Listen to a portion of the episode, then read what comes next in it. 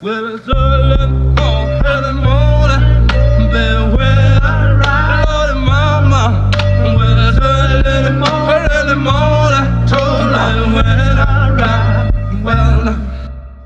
Dobra, no u mnie leci, a u ciebie? U mnie bardzo dobrze leci. Właśnie na szczęście przestał lecieć deszcz, bo miałem przed sekundą taką ulewę, że sam siebie nie słyszałem. Oraz jestem w samych gaciach, ponieważ się przeziębiłem. Na szczęście nie jest to nic poważnego. Fantastyczny moment i sytuacja, żeby rozpocząć kolejny odcinek podcastu Kompresor. Przed mikrofonem Patryk Wójcik. I Mateusz Kaczmarczyk. A dzisiaj zaczniemy od najważniejszego, najświeższego i najbardziej wstrząsającego tematu. Chodzi oczywiście o tym, o czym mówi cała muzyczna i nie tylko Polska. No niestety mieliśmy okazję udostępnić ostatnio newsa, który nie przyniósł nic pozytywnego nam. E, Nie przyniósł też nic pozytywnego. Jeżeli chodzi też o polski rap, odszedł on nas Radoskór. W zasadzie legenda kieleckiego podwórka, legenda też polskiego podwórka rapowego. Każdy dobrze kojarzy Wzgórze Japa 3 i składu Veto. Człowiek, który tak naprawdę zostawił dużo, dużo więcej rapu niż y, każdy sobie mógł wyobrazić. Człowiek, który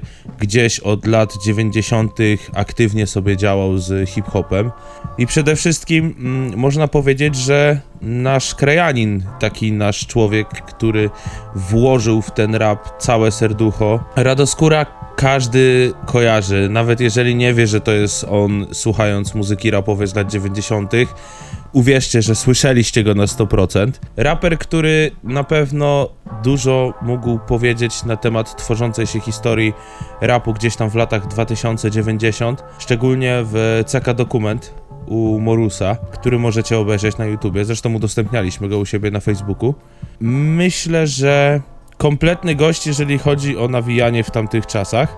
Z tego co wiem, gość, który zostawił nam jeszcze pięć kawałków, z czego pierwszy trafi na płytę do Cypisa Solo, drugi trafi na płytę do Pęka, a dwa jeszcze jakoś zostaną wykorzystane i z tego co też wiem, to Marek Morus zapowiedział taki delikatny tribute właśnie dla Radoskóra i reszty osób, którzy odeszli. Kiedy będziemy mogli usłyszeć jakieś szczegóły na temat tego tributu? Tego jeszcze nie wiemy, ale mam nadzieję, że gdzieś na socjalach, czy Morusa, czy Nagany, gdzieś się to pojawi na pewno. Zresztą biorąc pod uwagę to, jak wielka była osoba dla młodszej widowni, może Radoskór może nie być kojarzony, bo wiadomo, że młodsza widownia, załóżmy, urodziła się już w momencie, kiedy on tworzył, albo już miał kilka lat tworzenia tak naprawdę za sobą. Ale żeby wam to uświadomić, to jest gość, który gdzieś tam działał sobie wśród ludzi, którzy dzisiaj tak naprawdę kształtują polski hip-hop. To jest gość, który gdzieś tam w WP3 się krosowało na przykład z Kalibrem, nie? Gdzieś tam potem powstała ta paktofonika. Te potem było to całe boom. Można powiedzieć, że no legenda patrząc na to, jak wcześniej to zaatakowali i ja zawsze mam szacunek do tych raperów y, z tamtych starych czasów, ze względu też na to, że nie oszukujmy się, to byli goście, którzy eksperymentowali, no nie? Wtedy mało kto się odważył eksperymentować. A słuchając ludzi, którzy są dużo starsi ode mnie, 30 pod 40, to słucham ludzi, którzy opowiadają, że wtedy słuchała tego cała moda polska i po prostu ten vibe takiego kupowania, wiesz, kaset, przegrywania tych kaset, kupowania jakichś CD-ków, chodzenia z Walkmanem i słuchania tego, y, tej, nie wiem, tej, mówię, no tej molesty, tego WP3, no to było po prostu coś, co zbombardowało polski świat młodzieży, wiesz. Powiem ze swojej strony tylko tyle, że ja, jako wtedy ogromny fan tylko i wyłącznie metalu i punku, również byłem w posiadaniu przekopiowanej kasety WYP3, k- którą otrzymałem w bezpośrednim kontakcie od ludzi, którzy znali się z ludźmi z ulicy Pocieszki. No więc właśnie, więc jest, jakby jesteś namacalnym dowodem tego, że to po prostu cały rap opanował po prostu wszystko.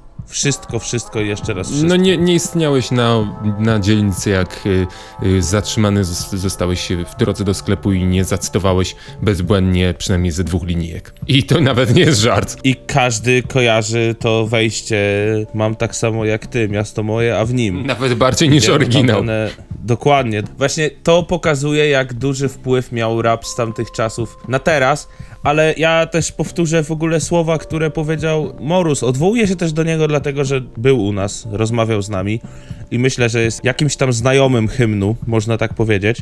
Nie chciałby pewnie Radoskór, żebyśmy byli smutni z tego powodu, więc z takim przesłaniem już na koniec wspominania tej wspaniałej osoby rapowej w Polsce mogę powiedzieć, że czekajcie na y, nowe rzeczy od Radoskóra i uczcijmy to, ile włożył w tą muzykę serca i duszy. Uch, bardzo podniośle się zrobiło. Płynnie chyba się nie będzie dało, w takim razie po prostu przejdę od razu do tematu mojego, filmowego. Otóż obejrzałem sobie przy okazji tego, że pojawiło mi się gdzieś w proponowanych Terminatora 2, znanego również jako Dzień Sądu. Obejrzałem go w najgorszym możliwym momencie, ponieważ y, w środę o 5 nad ranem, kiedy się wybudziłem, nie wiem z jakiegoś powodu i zupełnie nie mogłem usnąć, więc postanowiłem włączyć sobie Terminatora 2 i moje wnioski są takie, że ten film jest tak niewyobrażalnie dużo lepszy od wszystkiego innego, co y, mieliśmy okazję zobaczyć w ostatnich 10 latach, zwłaszcza z, nie tylko ze stajni Marvela, ale od ludzi, którzy próbują podczepić się, albo zainspirować, albo tworzyć coś w stylu y, Marvel Cinematic Universe, tego absolutnego behemota, który zdominował to, jak postrzegamy kino akcji i kino science fiction w tym samym czasie. Jeśli ktoś jakimś cudem nie widział Terminatora 2, to jest dostępny w internecie. On chyba jakoś niedawno wjechał na Netflixa, z tego co Dokładnie. kojarzę, Terminator. Tak, dokładnie. On jest No. na Netflixie aktualnie i polecam, bo to jest absolutne seminarium na temat tego, co Marvel robił źle, a co starzy wyjadacze robili dobrze i dlaczego zostali klasykami kina. Ostatnio pojawił się na YouTubie filmik y, na temat problemu trylogii, stworzony przez Patryka y, Willemsa, bodajże, on ma kanał na YouTubie amerykański, no i y, wspomniał o Terminatorze właśnie, że Terminator Jamesa Camerona ma pierwszą część i nakręconą wiele lat później drugą część i pytano go o trzecią część, ale on pomimo propozycji garzy, ogromnej ilości pieniędzy zawsze odmawiał, ponieważ uważał, że pierwsza część to jest skończone jedno dzieło i druga część to jest osobny, kompletnie nowy pomysł, na który on sobie wpadł i druga część kończy przygodę Terminatora. Widać po tym, jak nieudolne próby odnowienia tego uniwersum terminatorowego podejmowano w ostatnich latach, e, miał rację. To jest film, który opowiada absolutnie świeżą historię. Opowiada historię prostą, która ma 4-5 punkcików, nawiązuje do pierwszej części, ale w tym samym czasie podaje nam, kompletnie nowiutki, świeży pomysł, a przede wszystkim najważniejsze w tym wszystkim jest to, że film ma tak ogromne poczucie wielkości i ważności. Nie jest to ironiczna przygoda, która ma za zadanie w scenie po napisach końcowych dać nam przedsmak tego, co będzie w następnym dwójpółgodzinnym odcinku przygód Avengersów. Po prostu jest to klasyczny przykład tragedii w stylu greckim, która ma za zadanie nauczyć nas czegoś mądrego o świecie i mówi to przez pryzmat historii o morderczym robocie granym przez Schwarzeneggera. To jest absolutnie niewyobrażalne. Ten film on jest tak filozoficznie głęboki. Oczywiście każdy zna historię. Terminator y, wraca na Ziemię chronić młodego Johna Connora, który ma być ojcem ruchu oporu, gdy maszyny zyskają samoświadomość i zaczną niszczyć ludzkość. I jest przeprogramowany tak, żeby go chronić, choć w pierwszej części miał go zabić. Cała historia pokazuje relację tego młodego chłopaka z maszyną, która zaczyna mimowolnie brać rolę jego ojca, ponieważ chłopak wychowuje się bez ojca.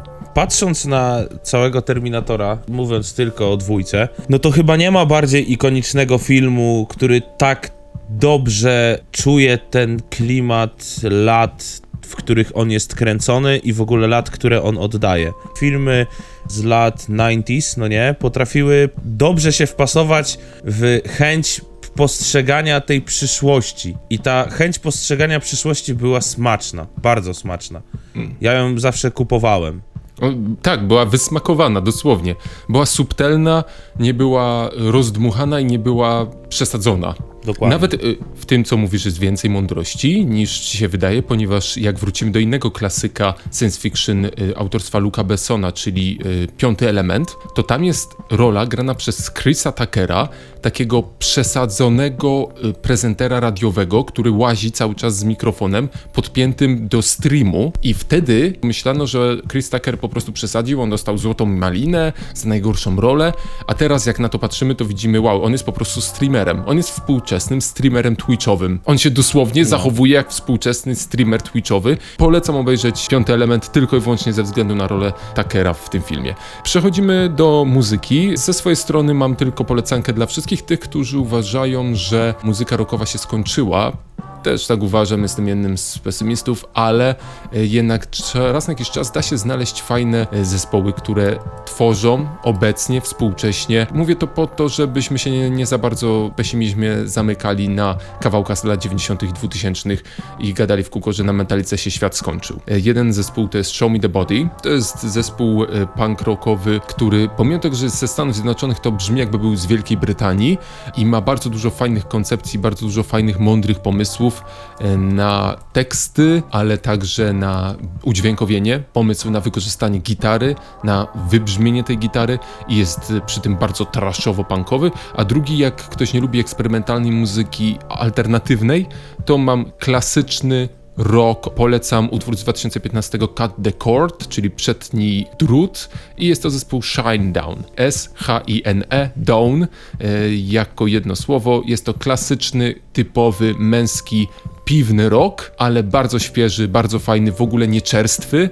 Nie masz poczucia, że grają stare dziotki i próbują na siłę odnowić stare lata. Mają fajne pomysły i nie są żenujące, co jest bardzo, bardzo odświeżające, bo nie są w tym samym czasie na siłę artystyczni, tylko po prostu grają klasycznego takiego rocka do piwka i do grilla. A ja cię teraz mogę zaskoczyć, bo ja na przykład z mojej strony również mogę polecić dwa albumy, co prawda nie jakieś ultra świeże, bo jeden ma rok, a drugi ma dwa lata. W świecie rapu to już jest bardzo stary album, to już nie jest świeżynka. Nie wiem jak to jest na temat świecie rocka i tak dalej, ale mogę na przykład polecić album Power Up zespołu, który już gra na scenie od bardzo dawna, czyli ACDC. Czemu mówię o tym albumie teraz? Bo jak ty zacząłeś wspominać o właśnie roku i tak dalej, to gdzieś tam w tyle głowy mi się właśnie przypomniało, że niedawno mój tata pokazał mi Power Up ACDC, czyli notabene gości, którzy mają koło 70 i powiem szczerze, że osiągnąć taki poziom dobrej muzyki, pomijając to, że wiesz,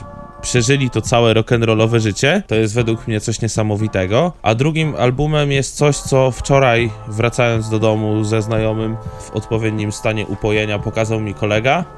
I nazywa się to Fear in Kulum y, zespołu Tool. Oho, Nie wiem, czy uwielbiam. O Jezu, Tool to jest absolutnie, ja mam obsesję na temat Tool. Jestem jednym z tych chorych fanów, toksycznych w chuj. Słucham. wprowadził mnie tym albumem w... W sensie, wiesz, no ja prowadziłem samochód, on był y, delikatnie mówiąc pijany.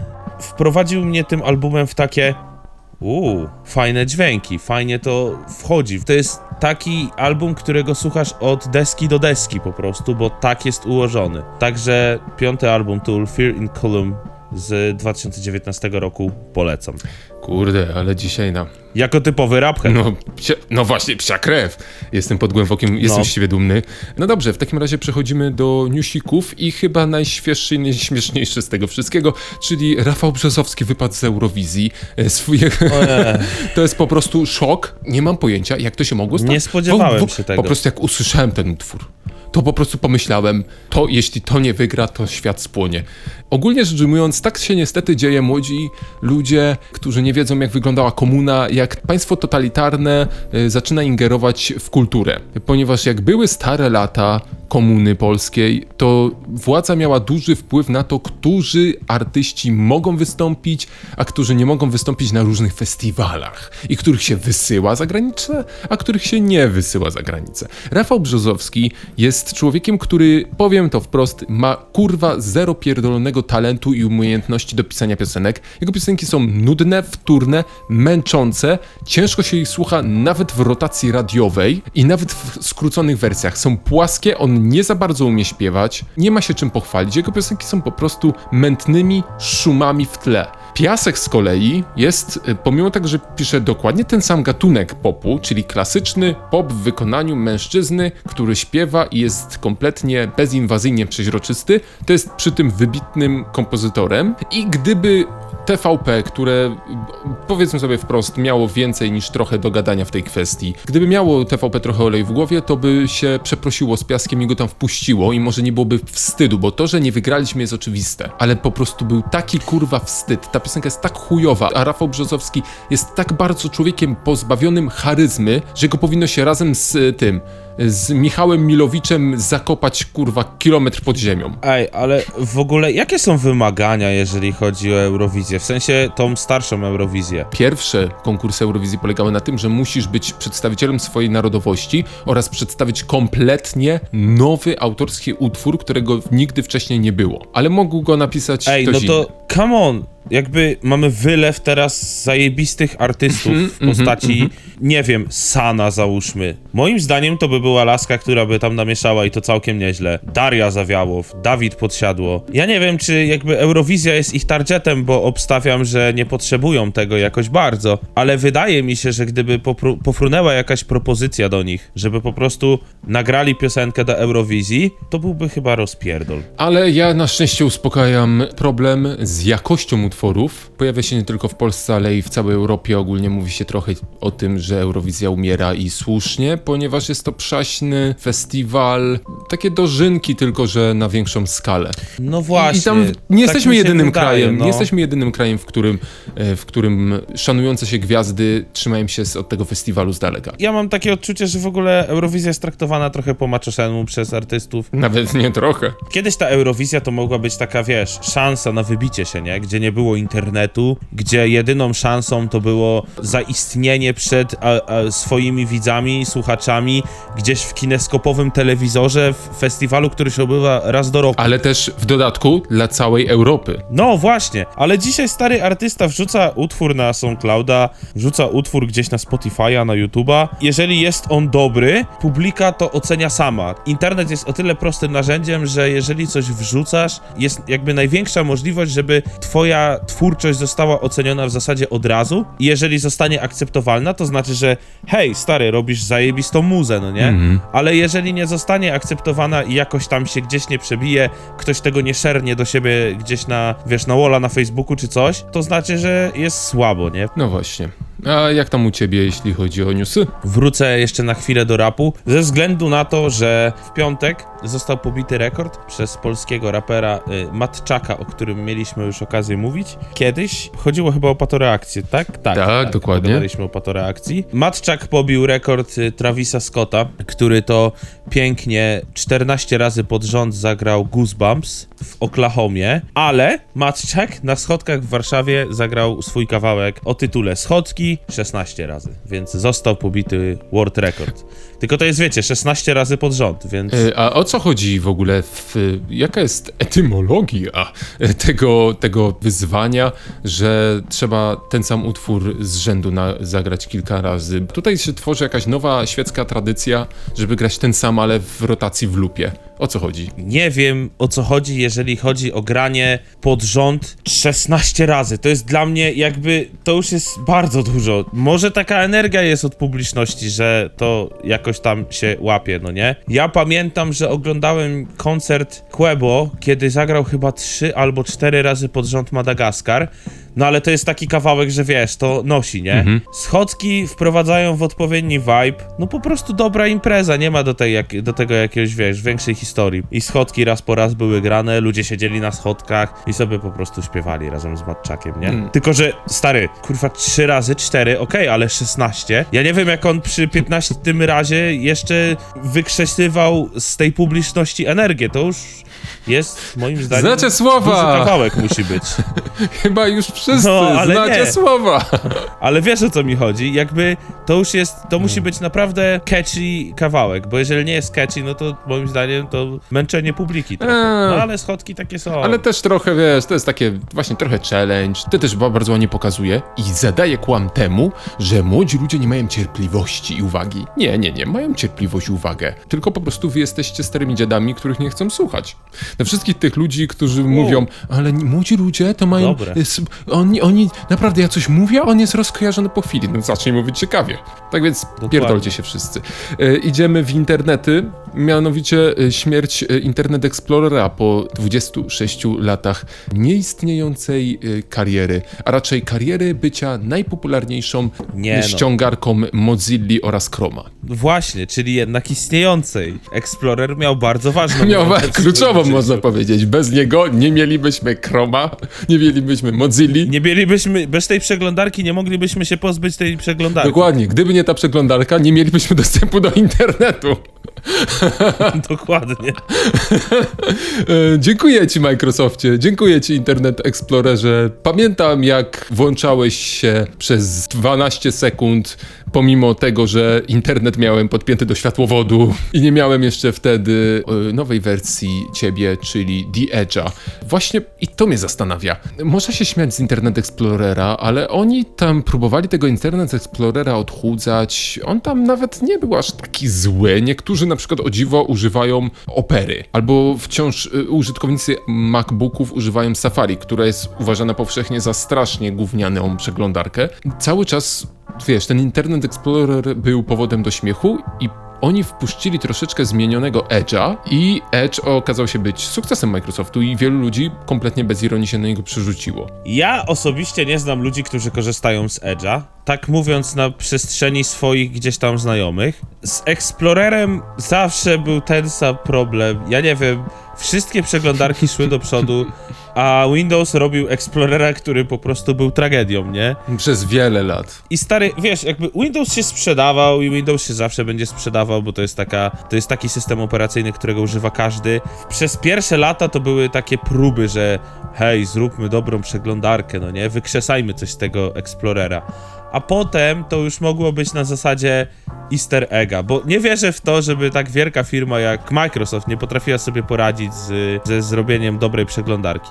E, To prawda. E, Ogólnie też historia Internet Explorera jest dosyć ciekawa, mianowicie zanim pojawił się Internet Explorer, pojawiła się taka przeglądarka, która się nazywała Netscape. Ona zjadła cały rynek. Ludzie w latach 90.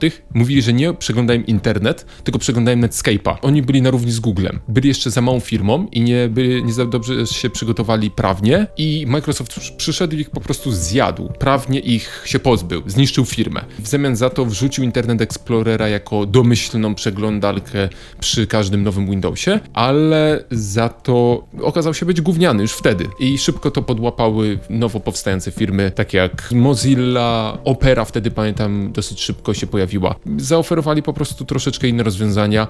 Jak ktoś nie pamięta pierwszego Internet Explorera, to pewnie na YouTubie zobaczy. On był takim, jakbyście Photoshopa całego odpalali. Był tak ciężką machiną. Wszystko inne trzeba było wyłączyć, żeby włączyć Internet Explorera. A Mozilla pojawiła się, ej słuchajcie, zdajecie sobie sprawę, że możemy być tak jakby działać w tle. No i, no i tyle. A ty jesteś użytkownikiem jakiej przeglądarki? Ja jestem uży- użytkownikiem Chroma, powoli przerzucam się na Edge'a. Mozilla troszeczkę odeszła w niepamięć, bo się stała troszeczkę niewygodna, kilka rozwiązań mi się przestało podobać i tak przy tym Chromie zostałem. Mam zainstalowanego Chroma oraz mam, że tak powiem, na podorędziu mam Edge'a, na którym mam poinstalowane na przykład bardziej biznesowo zorientowane zakładki. I jak trzeba coś wrzucić biznesowo, to włączam sobie Edge'a i wtedy mam po prostu zupełnie inne konta na YouTubie, zupełnie inne konta googlowskie poinstalowane tam i wiem, że po prostu przechodzę teraz do sprawy biznesowej, tak go traktuję. A teraz zgadnij, jakiej przeglądarki jestem ja użytkownikiem. Safari na Windowsie.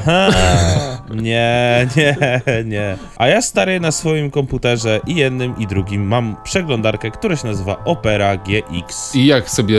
To jest bardzo ciekawe. Y, W takim razie y, zrecenzuj ją króciutko, bo y, ja słyszałem, że opera się zrobiła bardzo ciężka i chciała być na siłę systemem operacyjnym w środku innego systemu operacyjnego. Według mnie jest dosyć wygodna. Co ma do siebie to, że wydaje mi się, że jest najszybsza, chociaż nie wiem, czy to jest prawda, czy nie, nie chcę w to brnąć. Przede wszystkim wita mnie bardzo fajny interfejs, w którym na przykład się pojawiają informacje, które gry są za darmo na przykład y, w danym weekendzie, albo które są w ogóle za darmo. Są kalendarze premier, nowe nadchodzące premiery. Taka typowa growa, że tak powiem, przeglądarka. Druga sprawa ma też to, że jak odpalisz sobie tryb incognito, to możesz zmienić sobie y, łączenie z VPN-em masz, gdzie możesz sobie przechodzić przez różne wirtualne lokalizacje, co według mnie jest dosyć przyjazne. Jeżeli chcesz się poruszać y, w jakichś na przykład stronach, którym nie do końca ufasz. Ma też swój odtwarzacz, który jest połączony smooth y, ze Spotify, z Apple Music i z YouTube Music. Taki wiesz, otwierany w zakładce po lewej stronie, który gdzieś tam nie przeszkadza. No nie wiem, według mnie to bardzo fajna przeglądarka mimo wszystko i mam z nią same dobre doświadczenia. No,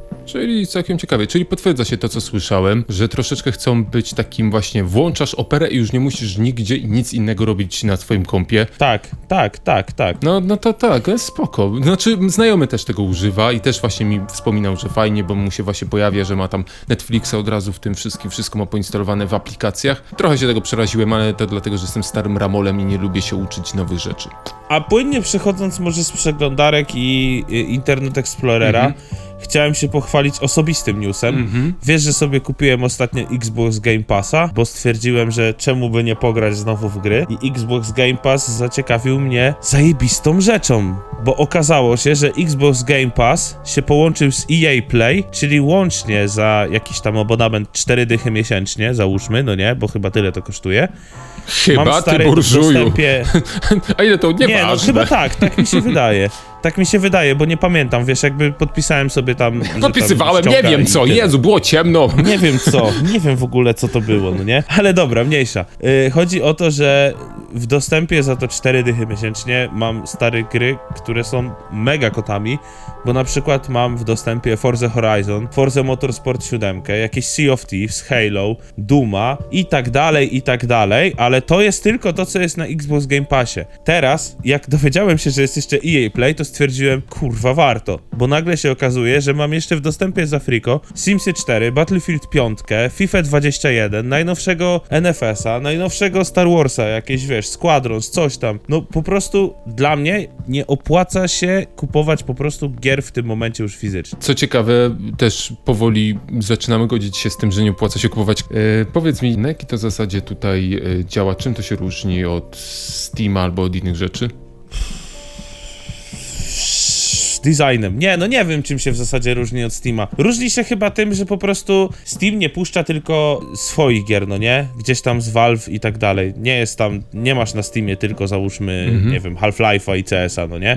A właśnie na tych Xboxach i na tych EA Playach, no masz już czysto gry takie od nich. No tak, nie? ale Xbox, W sensie- Xbox na kompie to znaczy, że masz gry z Xboxa na kompa, prawda? gry, które wyszły i na Xboxa, i na kompa. W sensie to nie jest tak, wiesz o co chodzi. Wydaje mi się, że konsole nigdy się nie pozbędą swoich ekskluzywów i jestem tego w zasadzie pewny. Ale wiesz, no samo to, że gdzieś tam Forza, która kosztuje 200 coś chyba złoty, jeżeli dobrze pamiętam, to tutaj masz ją za 4 dychy miesięcznie, nie? Chcesz sobie pograć w FIFA, odpalasz FIFA. Mhm. Ja to czekam tylko aż się UFC po prostu pojawi gdzieś tam w końcu na PC-ty, bo powiem szczerze, że Madden, czyli tam futbol się już pojawił, amerykański jest ok, FIFA no to standard, ale cały czas liczę na to, że kiedyś UFC będzie jeszcze na kompach. No to w takim razie powodzenia, to dasz, z, zaczniesz robić recenzję z giereczek. E, liczę na to. Streamy, patrz. E, A na sam koniec chciałbym ogłosić e, zwycięstwo naszych apeli. Do śmierci będę tak e, wierzył. Nie wyprowadzajcie nas z równowagi.